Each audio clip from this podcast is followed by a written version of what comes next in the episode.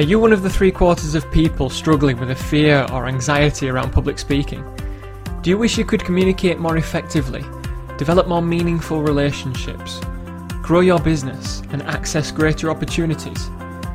Welcome to Simon Speaks, a public speaking podcast with me, your host, Simon Day. In this series, I'll draw on my own experience from terrified teenager to UK award winning speaker and communications coach as well as speaking to a number of special guests, all with one object in mind to help you communicate more effectively. Ready to grow? Let's get started. Good morning, everybody. Welcome to this episode of Speak with Simon. I'm very pleased this morning to welcome Roger Cheetham to the show. Roger, you're a speaker and you speak on a topic that's becoming increasingly relevant in these times, and it's resilience. But for a lot of people, resilience might just be a word that they hear, and they might not necessarily be familiar with what it looks like. Could could you take a few minutes and explain to us what resilience is and what it looks like in somebody's life? your experience. Yes, absolutely, Simon. And first of all, thank you very much for having me on your show this morning. When I speak about resilience, particularly in classrooms, I usually start with definitions because that's sort of what schools expect of you. Mm. So the dictionary definitions of resilience include the ability to return to normal after being bent, pulled, or stretched, etc. And another one of the definitions is staying strong after something bad happens. I personally think with both of those things, although they're both all about keeping going and never giving up, they focus a little bit too much on the adversity for me. And I'm a big believer that resilience is not just there for the bad times. So my own definition of resilience, not that I want to try and rewrite the dictionary or anything, is uh, not just about bouncing back from the bad times, but springing forward big time. Mm. I really like that approach, and, and it's interesting that you mention it's about returning after experiencing something challenging, because I think a lot of people have a misconception of resilience in the sense of something bad happens and I'm not affected by it, therefore that's resilience.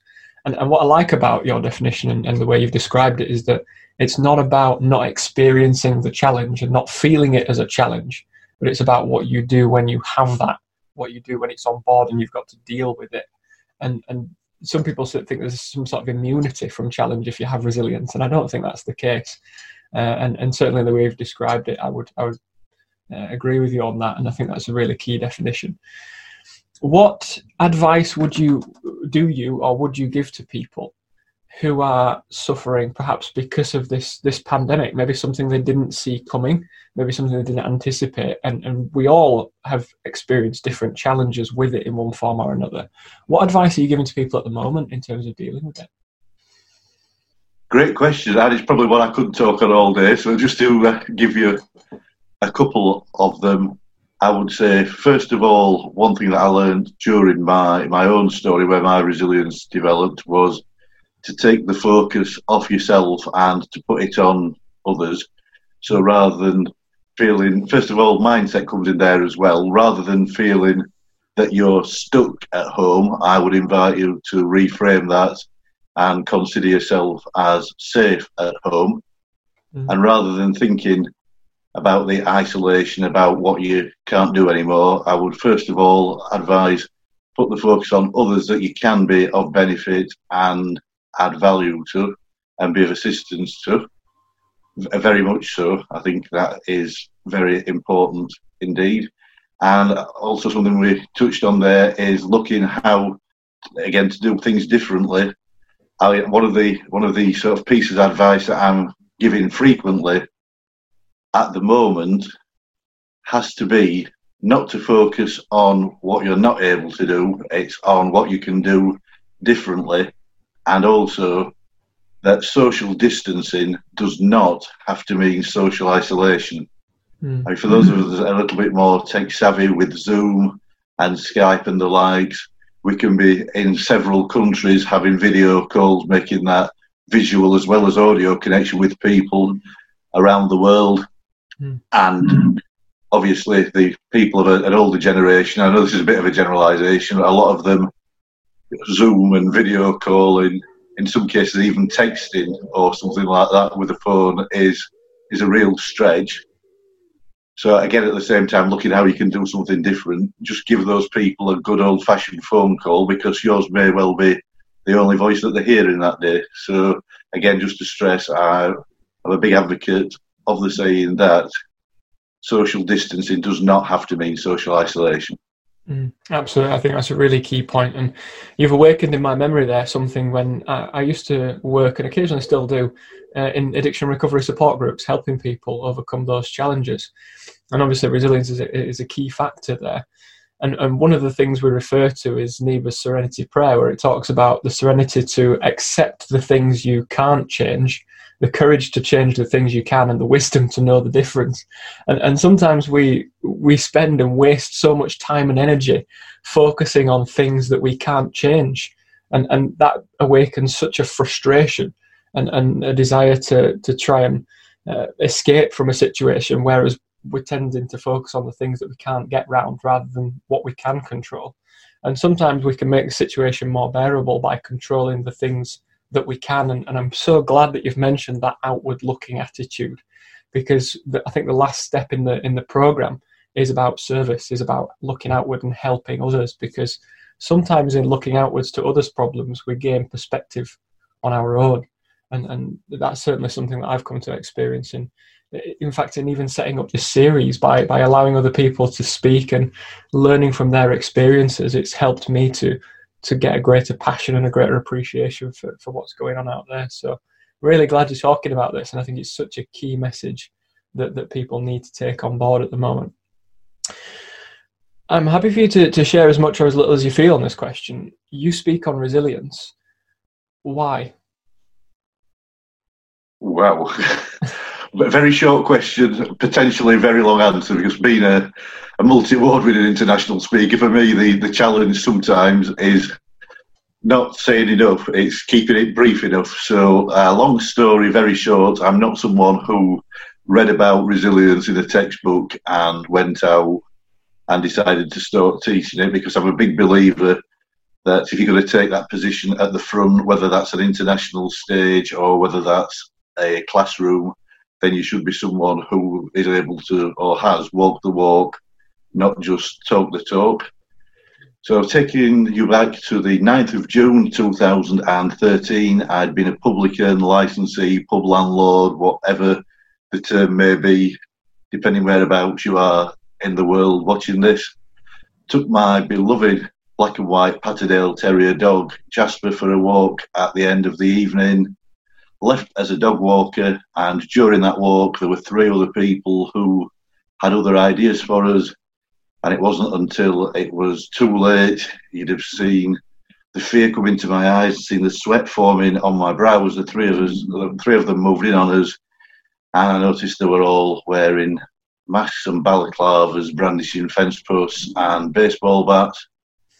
It was obviously not an option that we were going to be able to fight back or flee, so we just had to stand there and take the attack. And I don't want to go into too much detail because I'm not sure what age group or how squeamish your audience are. But suffice to say, that attack led to three months plus in hospital, and most of it in isolation, as in addition to the several broken bones, the fractured eye socket, the type 2 diabetes, the sleep apnea that I developed all as a result of that attack. On top of all that, so that wasn't enough, I managed within a week of being in there to go and contract myself MRSA. Yay me!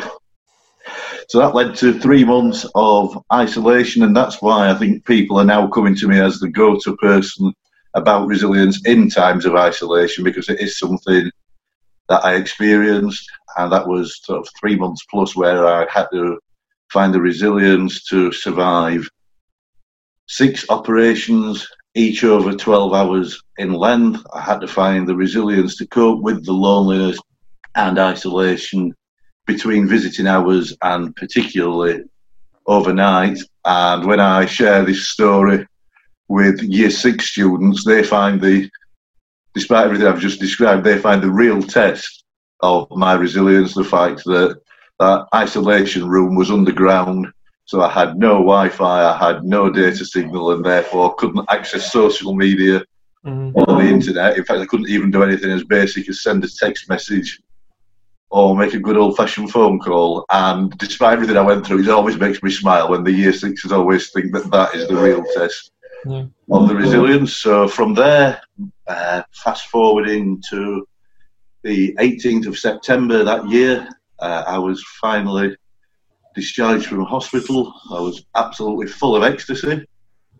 The emotion, not the drug, just in case but within a few days of being back home, it was a very different picture. You'd find me waking up in the morning, yeah, back at home, but not in the bedroom, in the family living room, which was also having to serve as my bedroom, bathroom, and toilet, something known in medical terms as triangular living environment between bed, wheelchair, and the dreaded commode. And I don't know what anyone else's definition of living is, but that certainly wasn't mine. Mm. And that went on for over a year. And I don't mind sharing that sharing that one room as a family living room and all those things to me wasn't just a test of my own resilience. It was very much of a test of the resilience of my wife, Claire, and then 15 year old daughter, Tash, who was studying for her GCSEs at the time. And I just want to take a moment to, to acknowledge Tash because when so many 15 year olds would have been thinking, what's the importance of exams in the grand scheme of things when we don't even know whether my dad's going to live or not?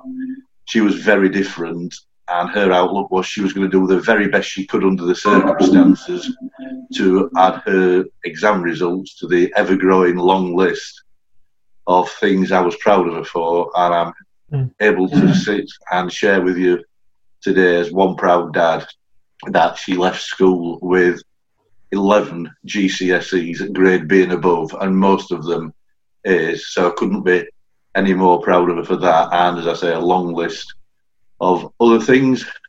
I think it was at that point where I was having those moments at home, waking up as late as possible in the morning, staring at the magnolia walls, reflecting my magnolia existence before going back to sleep as early as possible, just to make the days short enough to get through.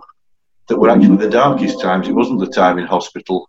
I mean, I always joke about the time in hospital that I've had a lifelong fear of needles Mm. But I still used to look forward to the phlebotomist coming round every other day to change my cannula because it was a different face to see. Mm. Whereas once we'd gone back to the home environment, people who had been good enough from the extended family and friends to come and visit me quite frequently in hospital felt that we needed time to rebond as a family unit. And from our point of view, we would have welcomed nothing more than the distraction of the occasional visitor. However, I think there's also a feel from our point of view that when people have visited you so often, you almost feel like you can't ask them to continue visiting you once you're back at home. And it was during these times of magnolia reflection. Uh, I'm not going to introduce some sage here that waved a magic wand and say all was well, as we often hear. But it was during this time that something did keep going through my mind over and over from many years past that people will do more for others than they will do for themselves. One of the pieces of advice I've already shared. And initially, as I've touched on, that focus moved from myself to my wife Claire, who really had been the wind beneath my wings, had been there by my bedside every time I wasn't under anaesthetic, and Tash, who had really applied herself to her exams, so no way was I going to leave Claire without a husband and Tash without a dad mm. in those times. And from there, I widened my focus to other people that I could help by sharing this story and have gone from sharing it in classrooms, assemblies, college auditoriums to networking events across the world. My biggest audience being an event that was attended by over 2,000 attendees from over 120 countries in Delhi, India, this time last year. And whilst that would have been an honour at any time, given that was a all women's event. Uh, as a male speaker, that was an absolute honour to be able to go there hmm.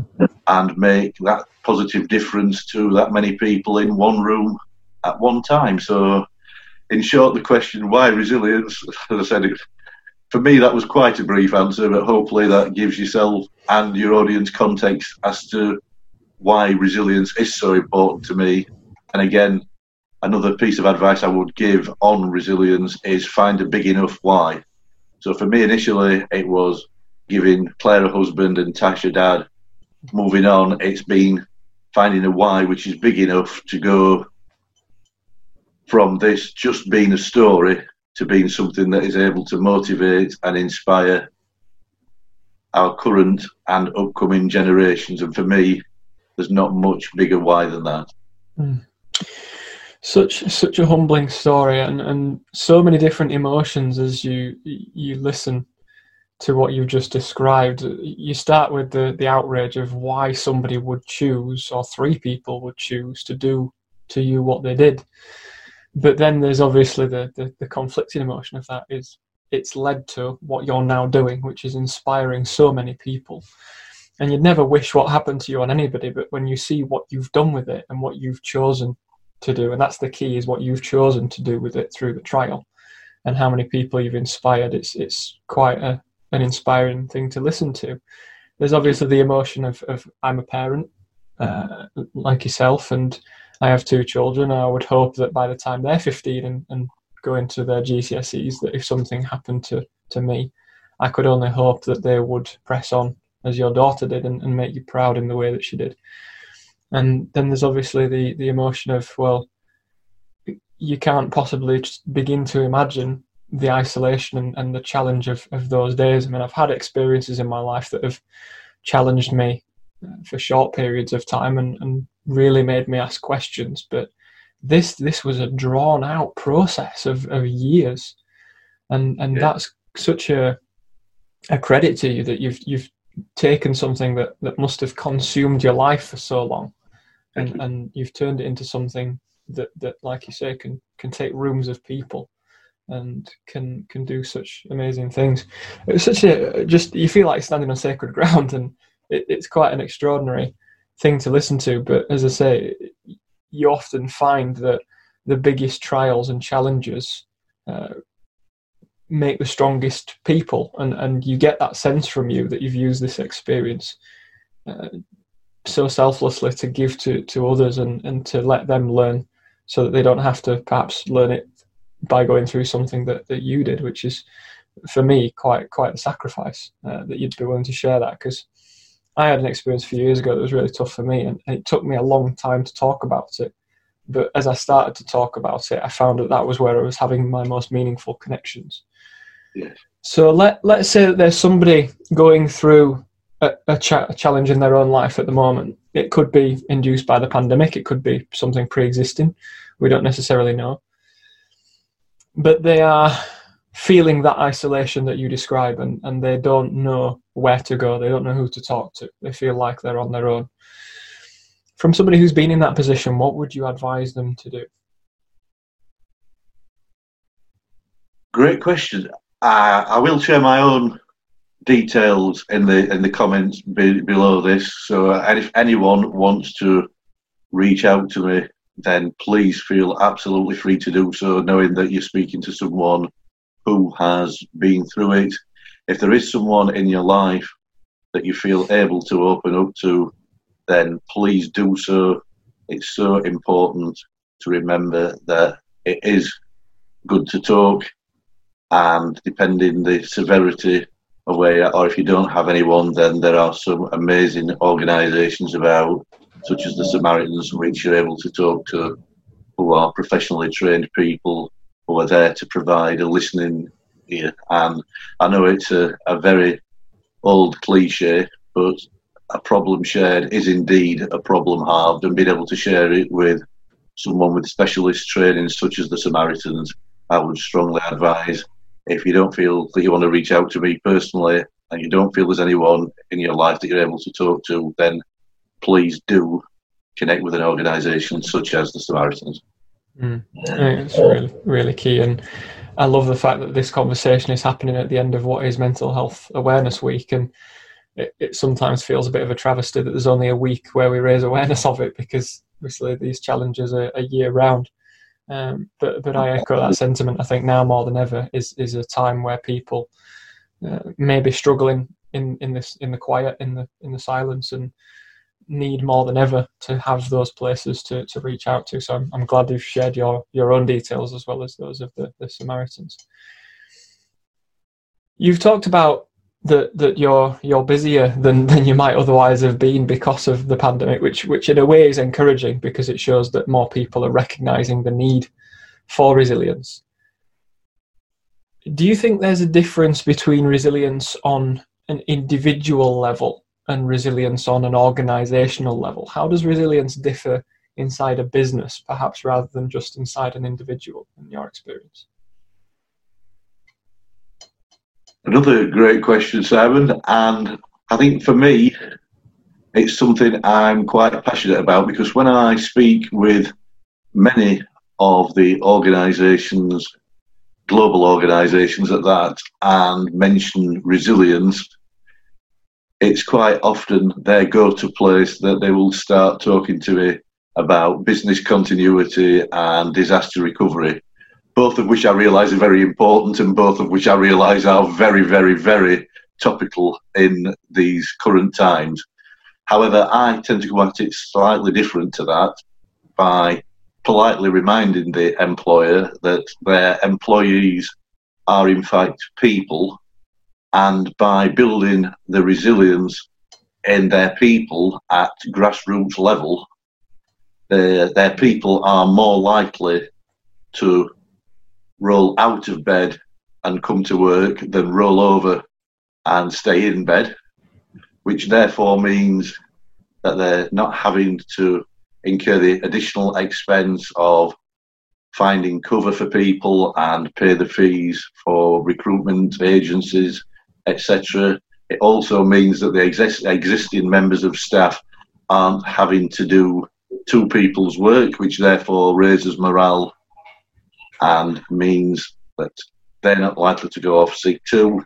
It also has been proved to show better staff retention, which is therefore saving uh, on those costs, and all those things put together increases to the companies what is that all important bottom line. And if that can be done in a way, in a giving back philanthropic way, by increasing the morale of their people along the way, then that is how I personally see resilience as being the future in organisations. Mm. Yeah, absolutely. As somebody who's worked in the education sector, uh, amongst teachers and amongst you know people, where resilience is a is a key factor in in seeing out a year and, and getting those exam results or whatever it is that, that schools are focusing on. Uh, it, it is very much that way. You, you sometimes don't realise how much resilience people are showing because sometimes they're not honest at work about the things that they're they're facing, and it's easy to look at somebody who's come to work and think oh, everything's fine with them, and, and it's just it's just not sometimes.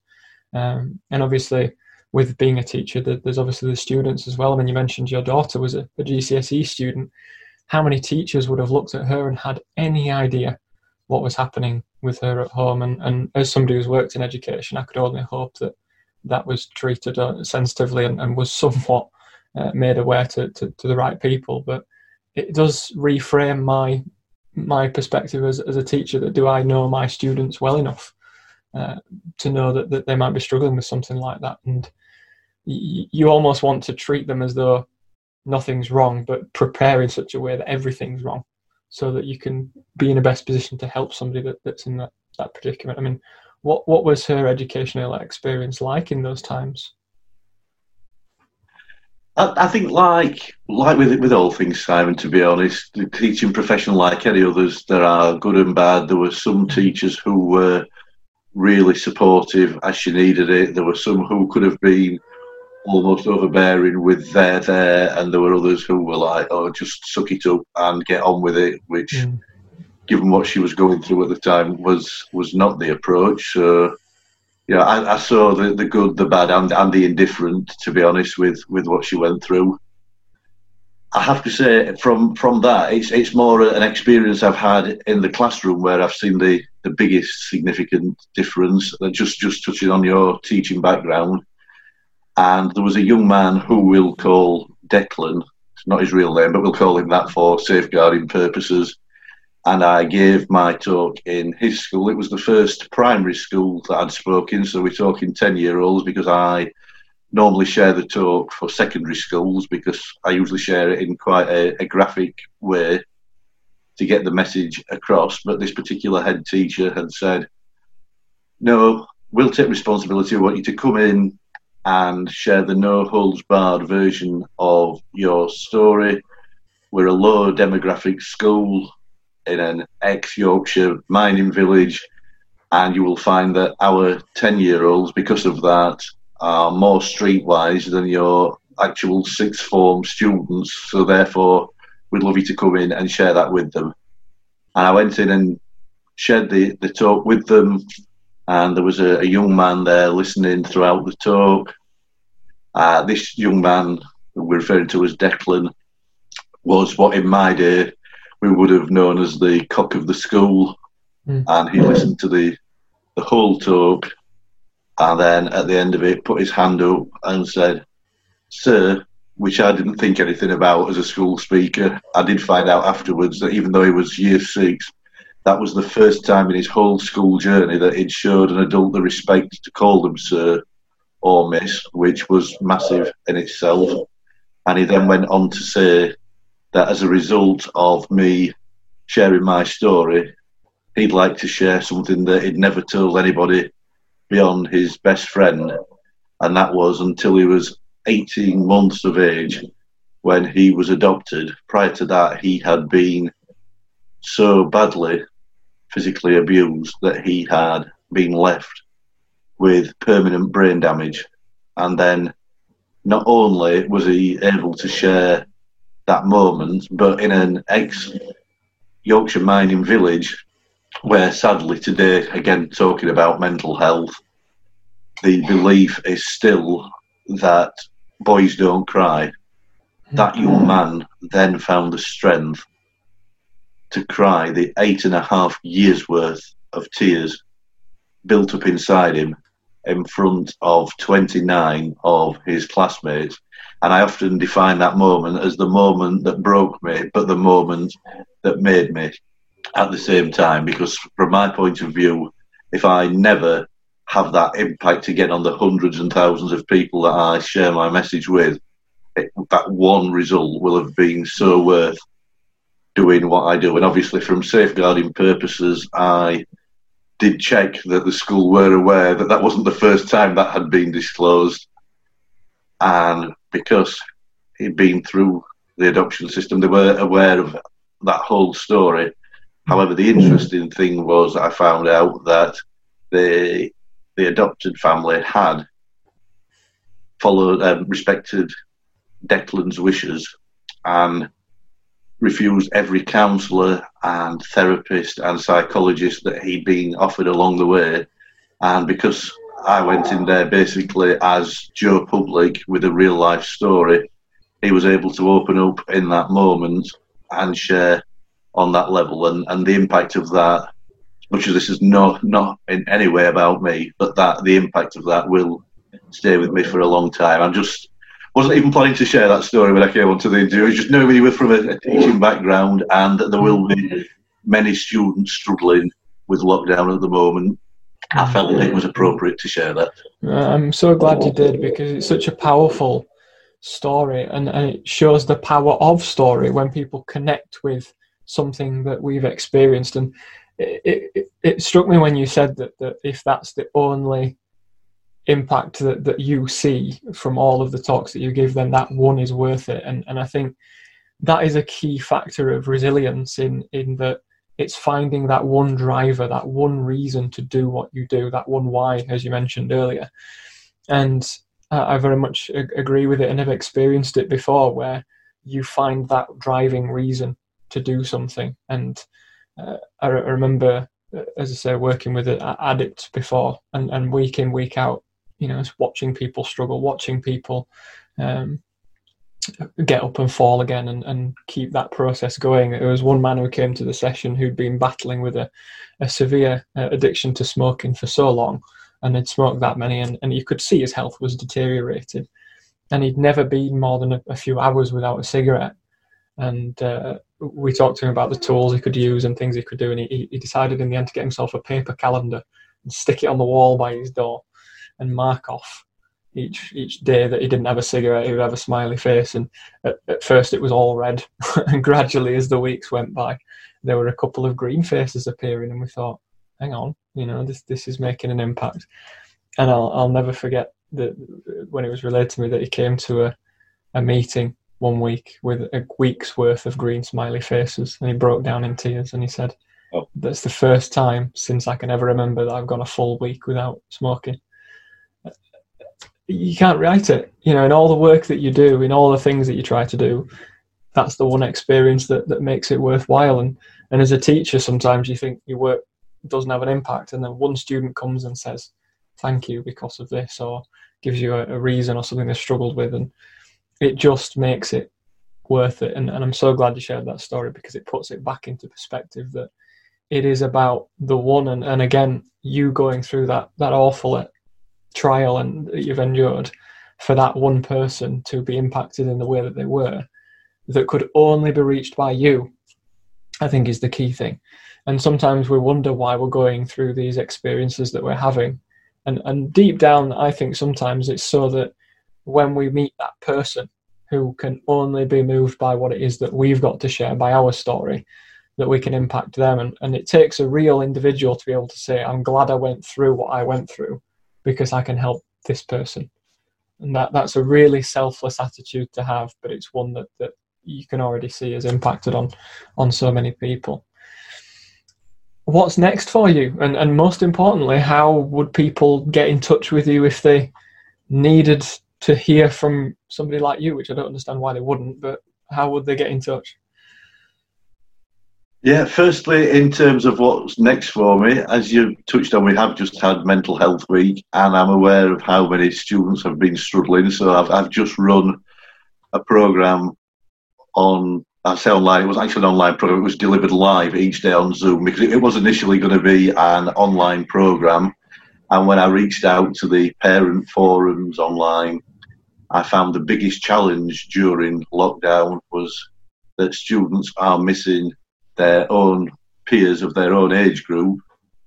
So therefore, I decided that when I came to run the Become a Lockdown Superhero mission, that it wasn't going to be an online program. It was going to be delivered an hour a day each day, and therefore we'd almost set up a virtual classroom environment, overcoming that issue before I spoke my very first words. Uh, the reason it was called Become a Lockdown Superhero was I wanted it to be age appropriate for the 7 to 11 year old age group. And I think, had I called it How to Become a More Resilient Student, it wouldn't particularly have resonated with them. And if I'd have said to them, I'm going to help you with something interesting called resilience this week, I think we'd have had the same issue. So it was Become a Lockdown Superhero and we spent the way in a fun, engaged, and interactive way looking at how they could develop their superpower of resilience. And whilst the whole thing was resilience teaching for a week, because it, of the guise of it being about them becoming superheroes, and they had graduations at the end of it with certificates and everything, which went some way to replace the, the rite of passage that so many have missed out with the whole signing of the shirts on the last day before they went to primary school to secondary school. So I'd taken all that feedback on board and tried to incorporate all that within a course. And the feedback I've had from that has been so impactful that that is certainly something I will be running again before we get to the end of lockdown, probably numerous times in all honesty. And I will be also making some amendments to that to suit the secondary school age group as well. And for anyone wanting to, to get in touch with me, then uh, please reach out to me via email, roger at rogercheetham.com. I'm, my website is www.rogercheetham.com. neither of those things about vanity. It's just to make it easier for the Mm. maximum number of people to be able to find me. And as a good friend of mine says, I'm also all over social media like a rash. So if people want to connect with me on Facebook, Twitter, LinkedIn, Instagram, please do so. I've not quite taken the plunge and got onto TikTok yet, but while ever I'm speaking in classrooms, I don't think I'm going to be able to put that off forever. But for the meantime, that's where people are able to find me, and please don't hesitate to do so. Should you feel I can be of service to you in any way? Mhm. Wonderful. This so accommodated and, and so gracious of you to to willing to share that with us. I'm going to close with a final question, and, and I, I don't make any apology. It's a slightly self indulgent question. So I, I am a coach and speaker, but obviously you are speaking from a position of, of great authority and great experience. There will be a lot of people, speakers, coaches, my, myself included, who during this pandemic time, where perhaps time is a little bit more freer and, and learning curves are a little bit steeper, who are looking to spread their message further, expand their uh, their reach, and um, network, learn, grow. What advice would you give to speakers and coaches, people in the industry who are trying to use this time productively? What advice would you give them? Again, back to the advice of focusing on what you what you do still have and what you are able to do, and how to do things differently. I would just say keep doing what you've always done because there are people who need to hear your message now more than ever before. And if that means swapping those Delhi based physical stages in front of audiences of 2000 for the Zoom camera or Skype or Blue Jeans or whatever technology is the technology of your choice, then fully embrace that technology. And as someone that very much focuses on optimism as another pillar of resilience, I would say bear in mind at the moment you can now get in front of an international audience that you wouldn't normally be connected with without leaving your home, your office, your kitchen table, or wherever your new virtual stage happens to be. Mm. I think it's wonderful I think it's also important that the connections built during this lockdown are putting the foundations in place for what could be lifelong relationships between you and these people who currently strangers to you moving forward when we do come out of lockdown and begin our new normal. Mhm. Yeah, it's great advice, and, and you're absolutely right. Some of the people I've had the privilege to speak to and connect with, just on the basis of creating this series, uh, has been such a joy to me. People that I would never have met otherwise, or perhaps not had the chance to, to engage with in this way. I think we're five or six episodes in now, and just some amazing stories I've heard, and, and some amazing people I've had the privilege of of connecting with. So I can only thank you for, for giving up your time this morning and, and for sharing so selflessly what it is that, that has had such an impact in your life, but then you've turned it around to have such an impact in, in other people's lives as well. It's just such a, a wonderful thing. In closing, I just wanted to, to ask you one final question, uh, if I may, which is what is the, the one thing that you've learned that you wish you'd known at the beginning of all this? At, at the beginning of my personal journey or the beginning of lockdown? Uh, we'll go right back to your personal journey. So let's go back 2013. What what do you know now that you wish you'd known then? There's, there's a first for me. I would say that life is short.